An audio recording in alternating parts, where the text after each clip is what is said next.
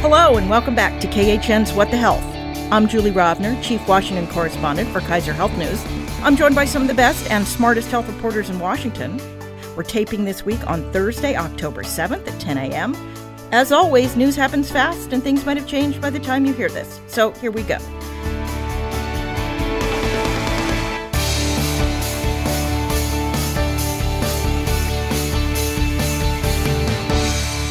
Today we are joined via video conference by Sarah Karlin Smith of the Pink Sheet. Morning, Julie. Yasmeen Abutaleb of the Washington Post. Good morning. And Joanne Kenen, who has a new job as journalist in residence at the Johns Hopkins School of Public Health while remaining a contributing editor at Politico. Congratulations, Joanne. Thank you. Later in this episode, we'll play my interview with KHN's Aneri Pattani, who reported and wrote the latest KHN NPR Bill of the Month. This month, this bill is for a COVID test that cost as much as a nice new car, really. But first, this week's news. I believe I get to start this week by saying I called it when I suggested last Thursday that what Congress is very best at is kicking the can down the road. So now it looks like everything will come to a head spending bills, the debt ceiling, and likely the big social spending and infrastructure bills in December instead of now.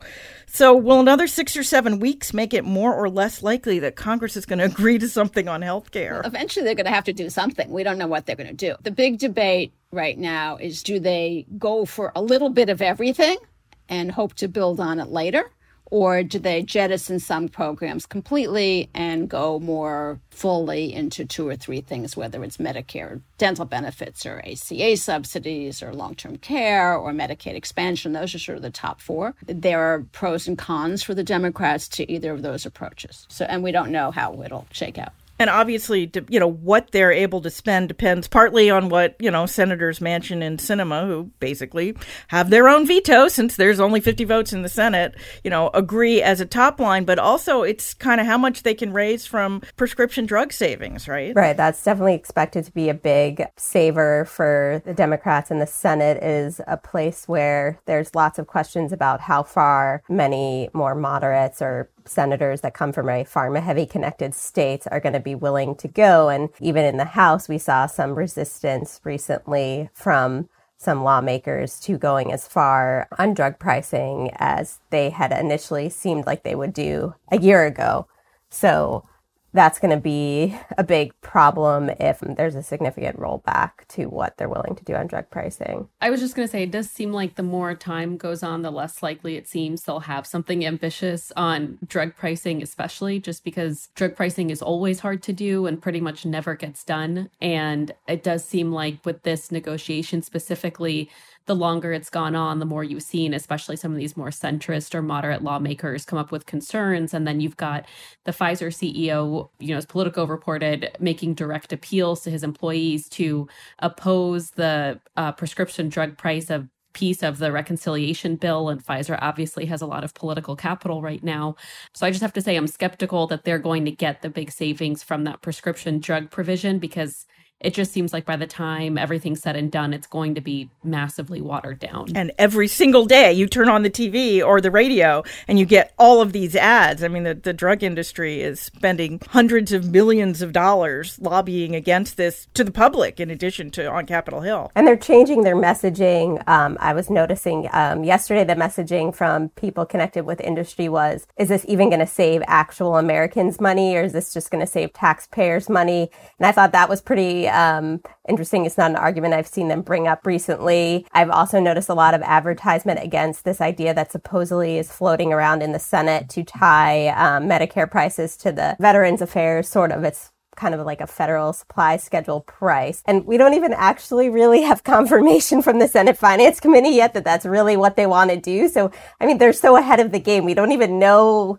what these one big part of the Congress really is aiming for here. And pharma's already kind of like advertising against it and making it harder for them to do it. So, so one of the ways they could sort of make this whole package cost less, Joanne, you were talking about, you know, whether they want to do a few things well or or many things a little bit. Uh, they could do many things a little bit and have it expire. I mean, I've heard some some theories that you know you can start some of these programs, get them up and going so people see the benefits, and then have them expire like really quickly, which wouldn't cost money. And then if even if the Republicans you know take over the Congress again in in the after the midterms, they'd be left to either extend the programs or have their fingerprints on killing them. Is that that that strikes me as sort of a live possibility here? And as we've pointed out before, it's once you give people a benefit, it is hard to take it away, particularly if it's helping large numbers of people and the middle class and your own voters.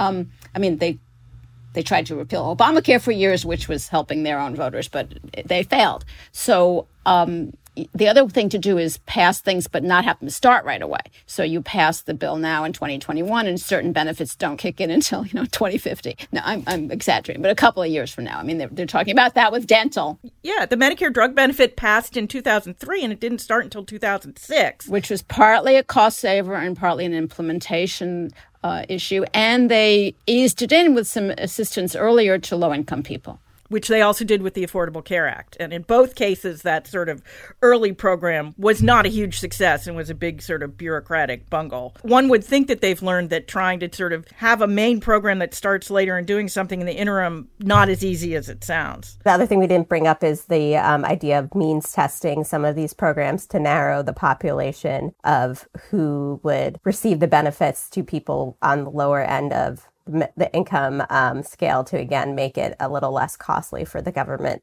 Of course, um, that could have pros and cons and trade offs, including that it's not always so easy if you just go for those narrow populations to help them get it. It can kind of create more bureaucracy and make it harder.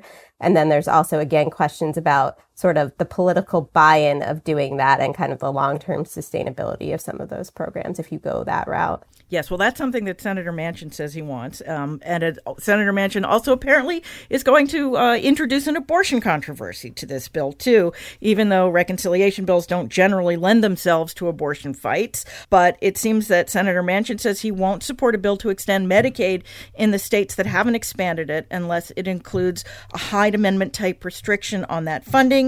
Now, it took me a while to figure out what he was talking about because Medicaid funding is already restricted by the Hyde Hyde Amendment in the separate spending bills.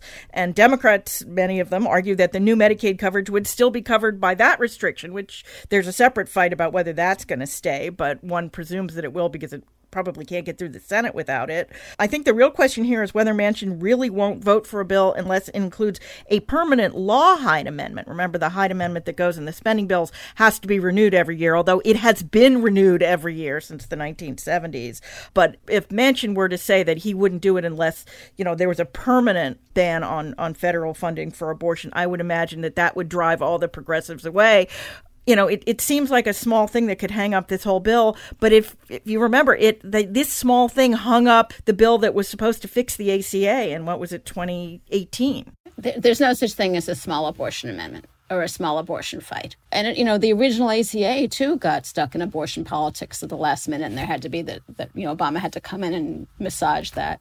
We don't know what Manchin's in a negotiating position. Does he really want to sink the entire Democratic agenda? Probably not. He's got a lot of cards on the table. We don't know which ones really matter to him at this point. One thing that struck me as interesting with both Manchin and Sinema is in, in, all the haggling around the ACA in, in 2010, I guess it was, uh, 20, 2009, fall of 2009, the centrist Democrats who had demands that were blocking that, in general, they were there were some ideological across the board things, but there were a lot of deals for their own state things. The famous Nebraska Cornhusker deal with Ben Nelson and the Louisiana Purchase with Mary Landrieu.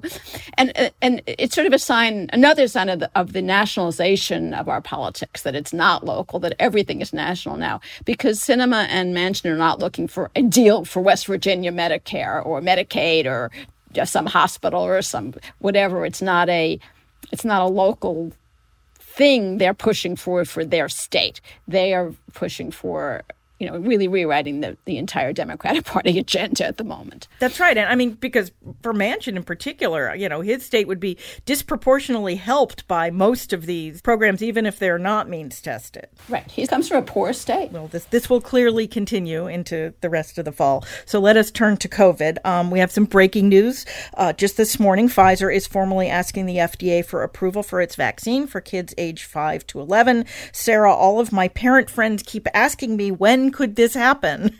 So it seems like FDA has set up a timeline that it could happen maybe right before Halloween. If you look at how they've done the past approvals, so they had even before Pfizer fully submitted their application, they had already scheduled a October 26th advisory committee meeting to look at the product, which is really unusual that FDA would do that before they have the full application. So it gives you a sense of how fast they're trying to move here. So in the past, what's happened is essentially the advisory committee has voted. If that's been positive, it moves on to the CDC's advisory committee on immunization practices, usually within a day or two. And then at times it's only been hours till we get the um, clearance. So, I mean, that assumes again, everything is pretty straightforward in terms of the data and everyone agrees it's it's safe and effective and so forth for this population. But it does look like potentially late October, early November, we could see a vaccine available for this younger children population. I know lots of people who are counting down the minutes to to making this available for their their younger kids. What do we know? Do we know anything about the really little kids, the under five year olds? I think that still seems unlikely before the end of the year or early next year. Um, it's a tricky question because the even with the 5 to 11 they've had to figure out the dosing. I think it's about a third of the dose that's given to adults. I've talked to some pediatricians who have said that there are some parents who will have to weigh the pros and cons of getting their kids vaccinated because the risk to younger kids is fairly low. Not to say it's negligible, because obviously we've seen some young kids get really sick and end up in the ICU, especially more recently with Delta. But I think it, it seems to be a much trickier question with the really little kids. Obviously, you have a strong contingent of parents that are really eager for it just to you know eliminate one more big concern about the health of little kids anyway but it does seem like it's not that simple of a question about what dose you give them the vaccine and and whether everyone's going to decide that it's it's worth the trade-off. Just give it the risk to kids compared to adults. Yeah that, that, and i mean that sort of for for grown-ups yeah. I mean the small risk of complications compared to the big risk of getting very sick from covid but obviously kids less likely to get very sick, um, and so that presumably same risk of complications would weigh slightly differently. Well, while we're talking about kids, adults are still in the battle over boosters. It appears that many outside experts think the Biden administration got out a little far over its skis in pushing boosters for so many people. Is there starting to be a, a booster backlash here? I think there's been a booster backlash to some degree all along. I mean, even from the initial announcement, which was late August, that Biden was looking to clear boosters by September 20th. So I don't know that it's really changed much, but there's perhaps the d- dynamic would have shifted a bit if we got maybe better, more complete data once they actually got to clearing the boosters. There's still a lot of questions as to how well boosting really prevents like the most severe outcomes from COVID. We know it generally does seem to probably help prevent infection, but there's lots of debate as to whether that's really a goal we should have right now. And so we don't have a really a lot of long term understanding of the safety or effectiveness of boosting. This wouldn't be such an intense debate if there wasn't this sort of elephant of the room that most of the world doesn't have access to any COVID vaccines. And there is this risk to the entire world, including the US population, which is the longer you allow huge swaths of the world to remain unvaccinated, the more likely we might induce variants of this virus that may be more virulent and escape the vaccine. So I think that's where a lot of the trade off or tension has come from. And both the CDC and FDA largely shrunk away from even really being willing to debate that publicly, which was a bit surprising to me, particularly on the CDC side. Yasmeen, you wrote a related story this week that uh, that kind of terrified me about what a terrible job the U.S. is doing with data, with all of this data. I mean, some of it is clearly a dearth of testing, but also we're not keeping very good track of breakthrough cases. I mean, we just, you know, because we don't have a national health system and we don't really have very good national health statistics, right? Yeah, I mean, we were, my colleague and I were trying to understand why the booster debate had been so reliant on foreign data, which seemed to also contribute to the controversy because part of the debate got tied up in the reliability of the Israeli data and the UK data and whether it applied to a population like the US, which is so different from Israel's, uh, which is much more homogenous and much smaller than obviously the US is. And we've known this the whole time. The US has had a data problem from the very beginning of the pandemic, um, and it just really hasn't improved. And I think it was really exacerbated by the booster debate because you saw them having just so little US data to go off of to decide whether or not this was a good idea. There were some CDC studies, but they weren't sort of these nationally representative holistic studies that you had out of the UK and Israel. And what we found is just a you know the us health system is highly decentralized like we all know uh, you've got the local health departments reporting into the state health departments, which then are supposed to report into the CDC. But there's no standardization of what counts as a positive case, what counts even as a death, how they count infections. There's no real requirements on timeliness. Obviously, they urge it, but no one's required by law. So you've seen some states especially as the pandemic has worn on, wait up to three weeks to sometimes submit their data. And it's not standardized. So it's almost like the, the numbers we do have are, are estimates. They're not really concrete numbers in the way that other countries might have. And on the booster debate, there were a couple factors. There was the CDC decision in May to decide to only track the breakthrough infections that resulted in hospitalizations. There's some mixed commentary on that. There are people who say, including in the administration, who say that's where this all started because they stopped stop tracking it. Other people say it's unreasonable for the agency to have to track every breakthrough infection, and these studies that they're doing are a better use of time. But then the problems with the CDC is it doesn't release its data in a very timely way. So it's just the US is behind the eight ball every step of the pandemic. You know, in the beginning, it's like we were four weeks behind, and it just seems to be getting further and further behind the more we get into it. Now we're 20 months into this. So I think maybe some aspects have gotten better. I think on the booster debate, the CDC did try to share some of its data a little bit quicker than it has in the past. But again, they're small studies, they're focused on specific populations. And even when you looked at the slides presented in the CDC advisory committee meeting, there were groups where they said we don't know. We just have no data. And in the meantime i mean one of the big issues is that there's not enough testing. I mean all of these vaccine mandates tend to come with uh, okay if you don't want to get the vaccine you can be tested frequently. Well you know we we know that that abbott stopped making a lot of these you know their antigen tests that are available at the drugstores over the summer before delta because it looked like you know people weren't going to need them. There wasn't going to be much demand. Now there's an enormous demand for testing and not nearly enough tests. And the administration says that it's it's going to get tests out, you know, more tests and they're going to be cheaper, but there's going to be a lag before that's all available, right? Yeah, they announced this $1 billion purchase on Wednesday of a bunch of rapid tests that they say you're going to quadruple the number available per month by December. And obviously, that's a good thing. I think there's a question as to why it's being done now and not several months ago. The testing problem is nothing new in the US. You know, there was maybe this brief period in the late spring, early summer when cases were coming down where there wasn't a testing problem. But I think we can all agree everyone was, including the administration, was a bit overconfident in that period that things would continue on that trajectory.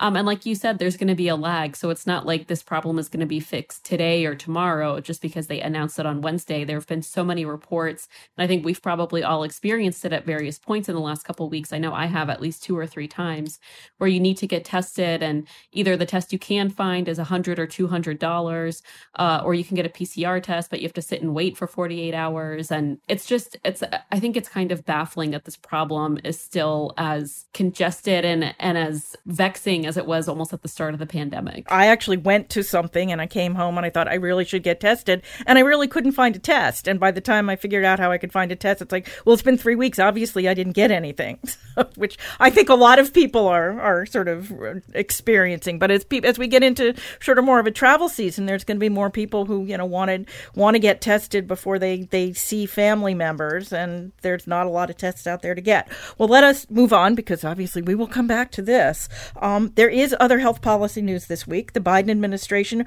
reversed one of the most contentious Trump administration health care policies, effectively reinstating Planned Parenthood's eligibility to participate in the Title X federal family planning program. Uh, shameless plug here we are tracking how long it takes the Biden administration to reverse these Trump policies on a page called The Great Undoing on the KHN website. I'm wondering if the timing of this changes because that's just when it got done redoing formal regulations does take some months, or because abortion and reproductive health is suddenly at the very top of the news, or maybe both? I was actually surprised that it took this long. I mean, I thought they would do something on Title X and abortion really fast. For reasons I don't entirely understand the regulatory law, it's supposedly easier to undo the Trump health regulations than the way they really tied up in knots, and it's going to be harder to undo the environmental regulations. But I thought this one they would at least make clear they were going to do it or do some kind of interim something or other to get Planned Parenthood back in. But yeah, it, it is now. I mean, the, the big difference is there's no federal funding for abortion. Some some states have limited have used their own money, but basically that didn't change. What Trump changed is that these clinics couldn't even refer or talk about it, and that cut them off. And that cut Planned Parenthood similar clinics off.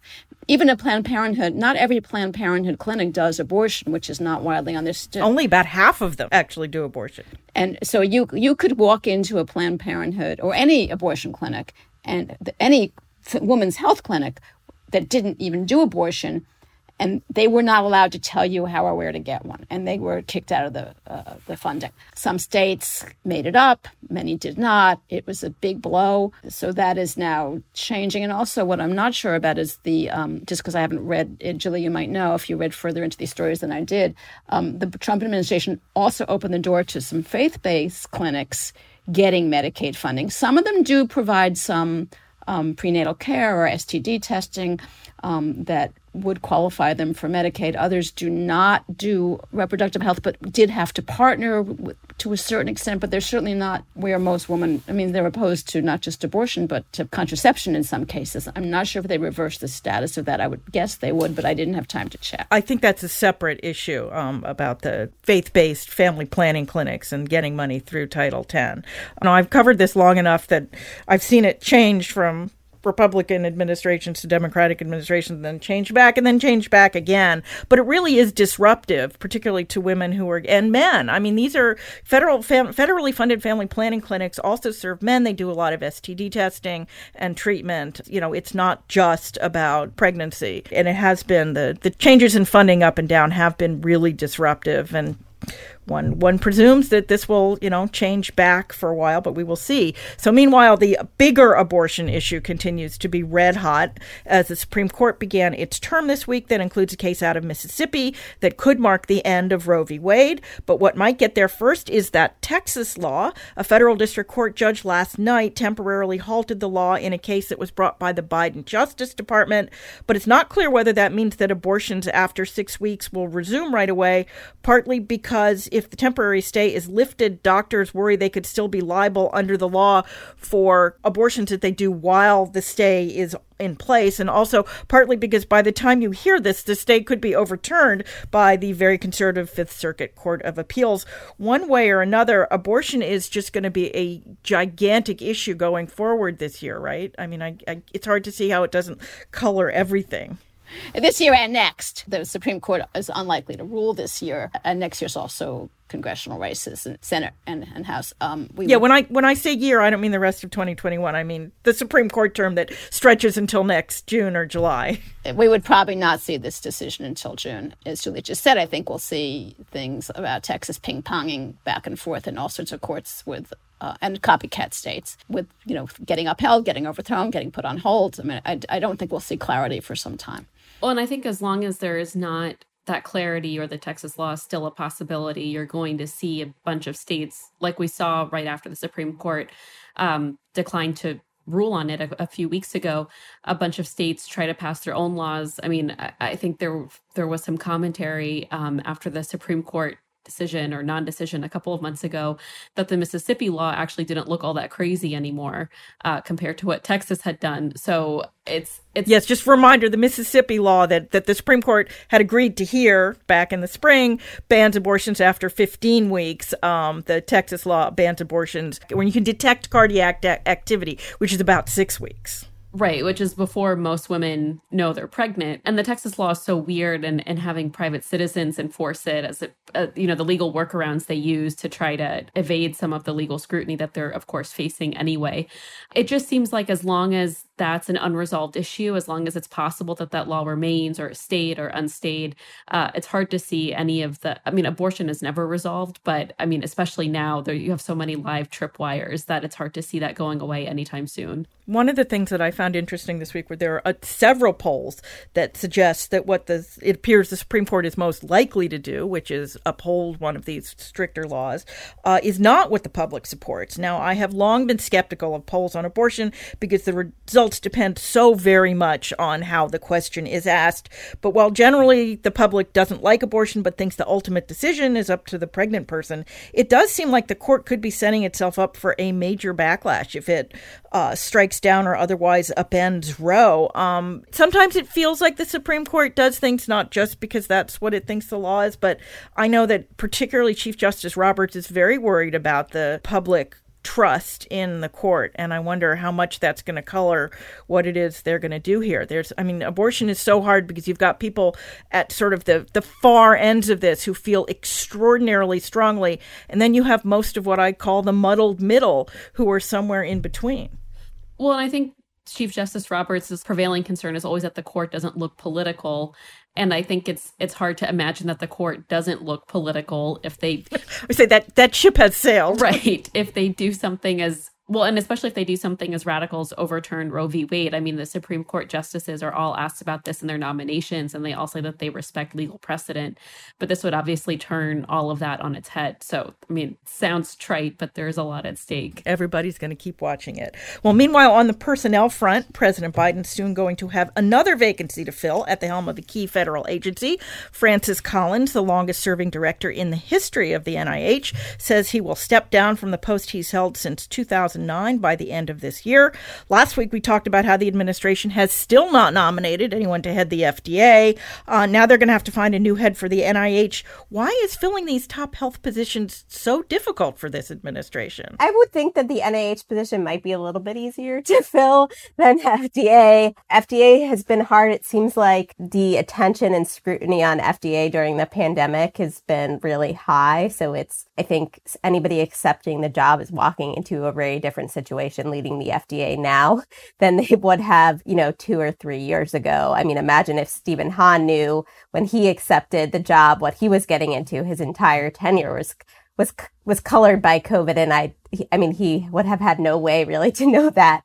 Um, so I think that's a big um, issue right now is who really wants to deal with that kind of pressure and scrutiny, and then I think they are having trouble finding a candidate that kind of can check all the right boxes for the Senate in terms of finding somebody who's willing, who also doesn't have any of the red flags that are going to steer members of the Democratic Party away because it seems like Biden really wants to get somebody who will be cleared by Democrats because if he was okay with Republicans having to help confirm his FDA commissioner, he probably would have nominated Janet Woodcock by now.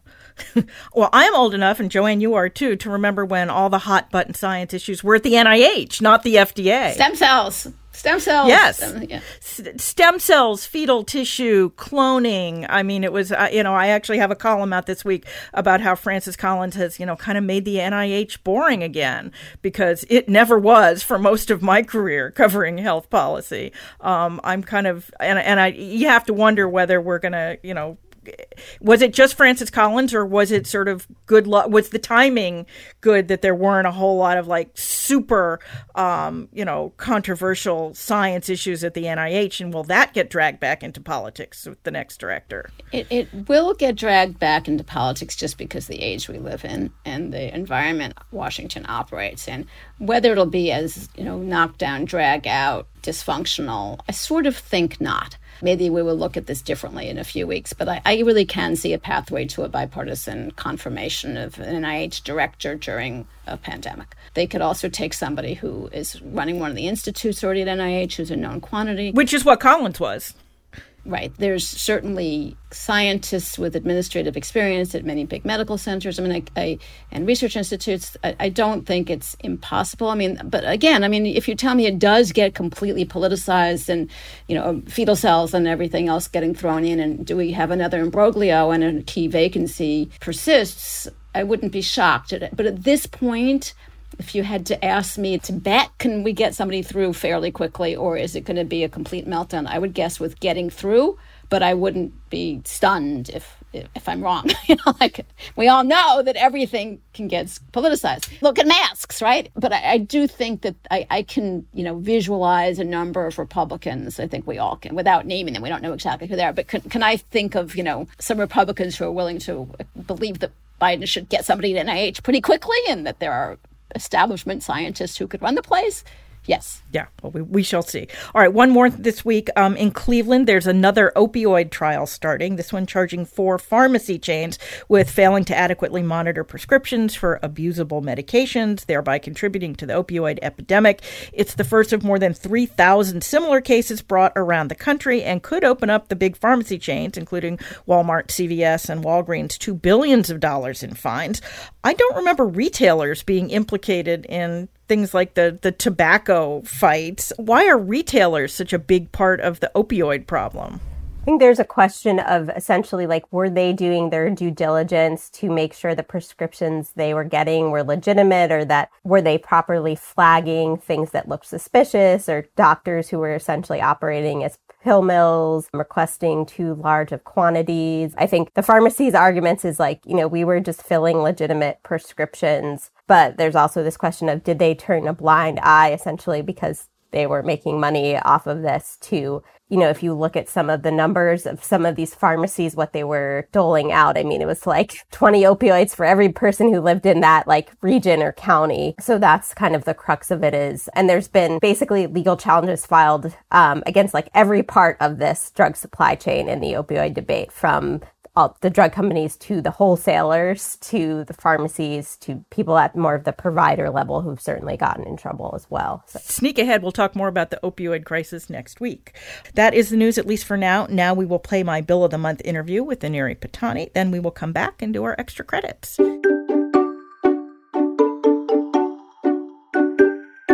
We are pleased to welcome to the podcast my KHN colleague, Aneri Pattani, who wrote and reported the latest KHN NPR Bill of the Month. Thank you for joining us. Thanks for having me. So, we know that everything is bigger in Texas, but a COVID test that costs as much as a car? What is up with that? First, tell us about the patient, who he is, and why he went in search of a COVID test in the first place. The patient is Travis Warner. He's a 36 year old business owner living in Dallas. His company basically installs internet, audio, video, and other systems in people's homes and offices. So, towards the beginning of the pandemic, they got really busy. Um, everyone was looking for home office setups, and so he and his employees were constantly going in and out of people's homes. And they took precautions like masking and physically distancing. But in June 2020, he got a call from one of his employees that they had tested positive for COVID. So, in turn, that meant Travis and his wife now had to find a test. And again, early days of the pandemic here, tests are in short supply, so they ended up driving about 30 minutes from home to a freestanding ER in Lewisville, Texas. And there they both got um, antigen tests, which are the rapid ones, and PCR tests, which are the long swab up your nose. Mm-hmm. And they were both negative, right? Yes, that's correct. So they got the good news. Both tests are negative. Okay. And the bad news, of course, was when the bill came, which was for how much? For Travis alone, the total bill was around $56,000. And part of that was the one COVID test, the PCR one, was charged at $54,000. So, to be clear, that charge wasn't directly to Travis. It's what the freestanding ER wanted his insurance company to pay. But yeah, we're talking 54K for a test. Which is just insane. And his wife wasn't charged nearly that much, right? Because she had different insurance? Yep. So his wife actually got her bill first, and it came in around $2,000 and her insurance company paid a little under a thousand and travis and his wife remembered thinking wow, that's so high for a COVID test. And then of course his bill comes along and they're they're blown out of the water.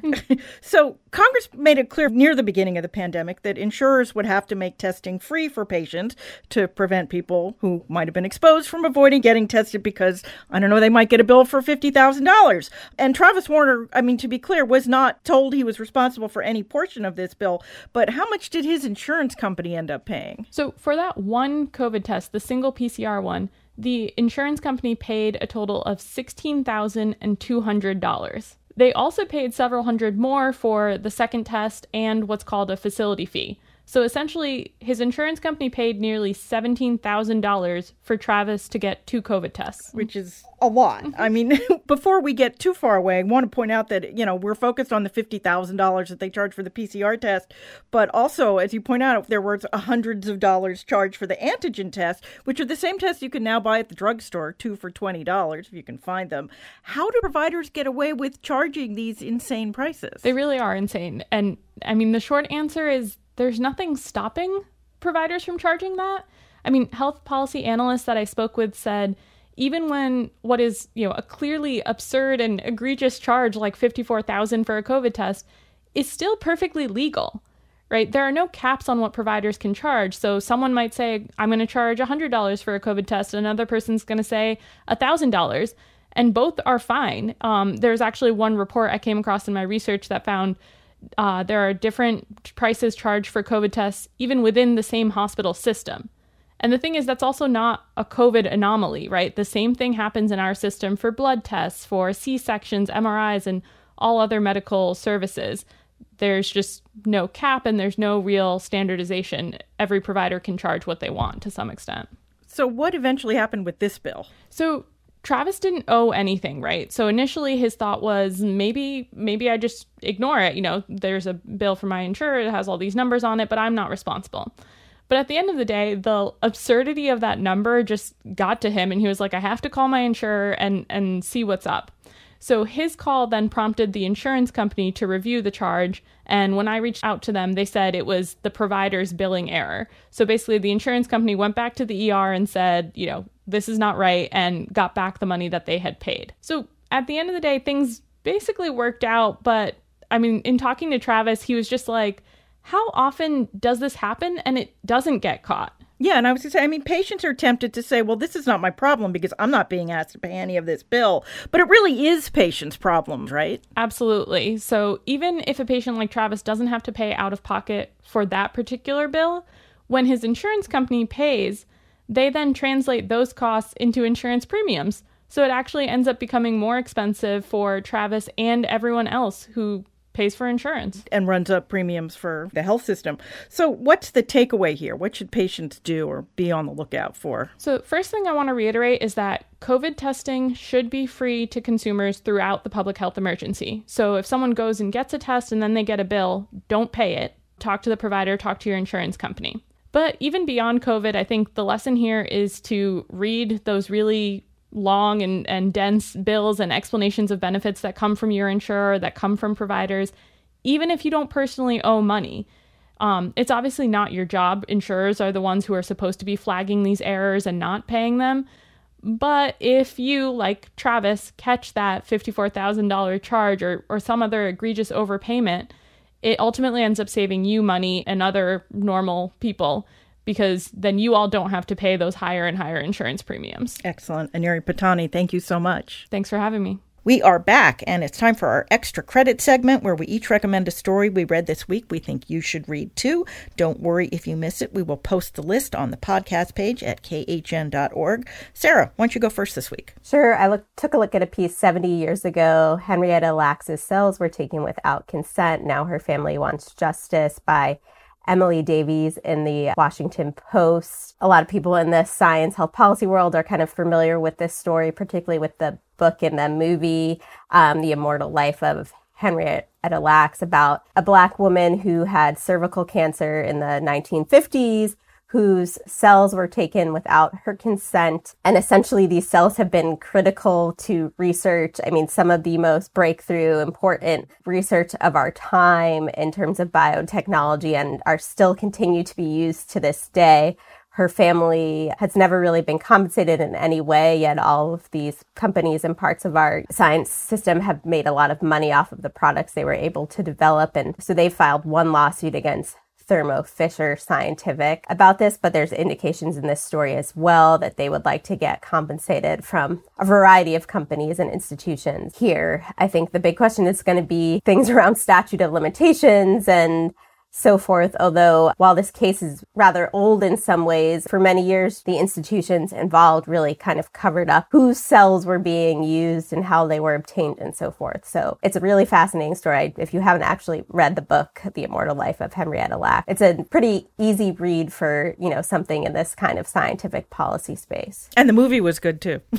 um, yes, I read a story in the Wall Street Journal about why so few therapists take insurance which is obviously uh, an even bigger problem now. A, because the pandemic has caused so many people to lose their jobs or lose massive sources of income. And B, because more people need therapists than ever, just given the terrible two years we've all been through. Um, and the story sort of laid out some possibilities for making the costs a little bit less intense if you're trying to find a therapist. And obviously, the rise of teletherapy has made it a little bit easier because people can access therapists in a sort of wider geographical range. And there are some who take payment on a sliding scale.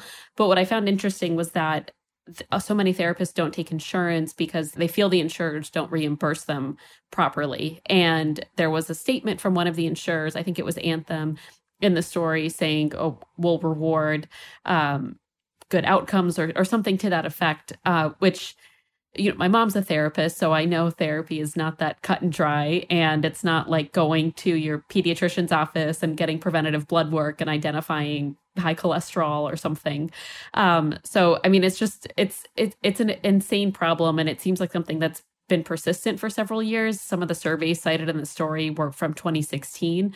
Um, so obviously it's been an overlooked problem, but it does seem like a particularly egregious one right now. I mean, the need for mental health services is not going to go away even when things start improving a bit more with the pandemic. Yeah, one would hope that shining a spotlight on some of these long standing problems might help get things solved.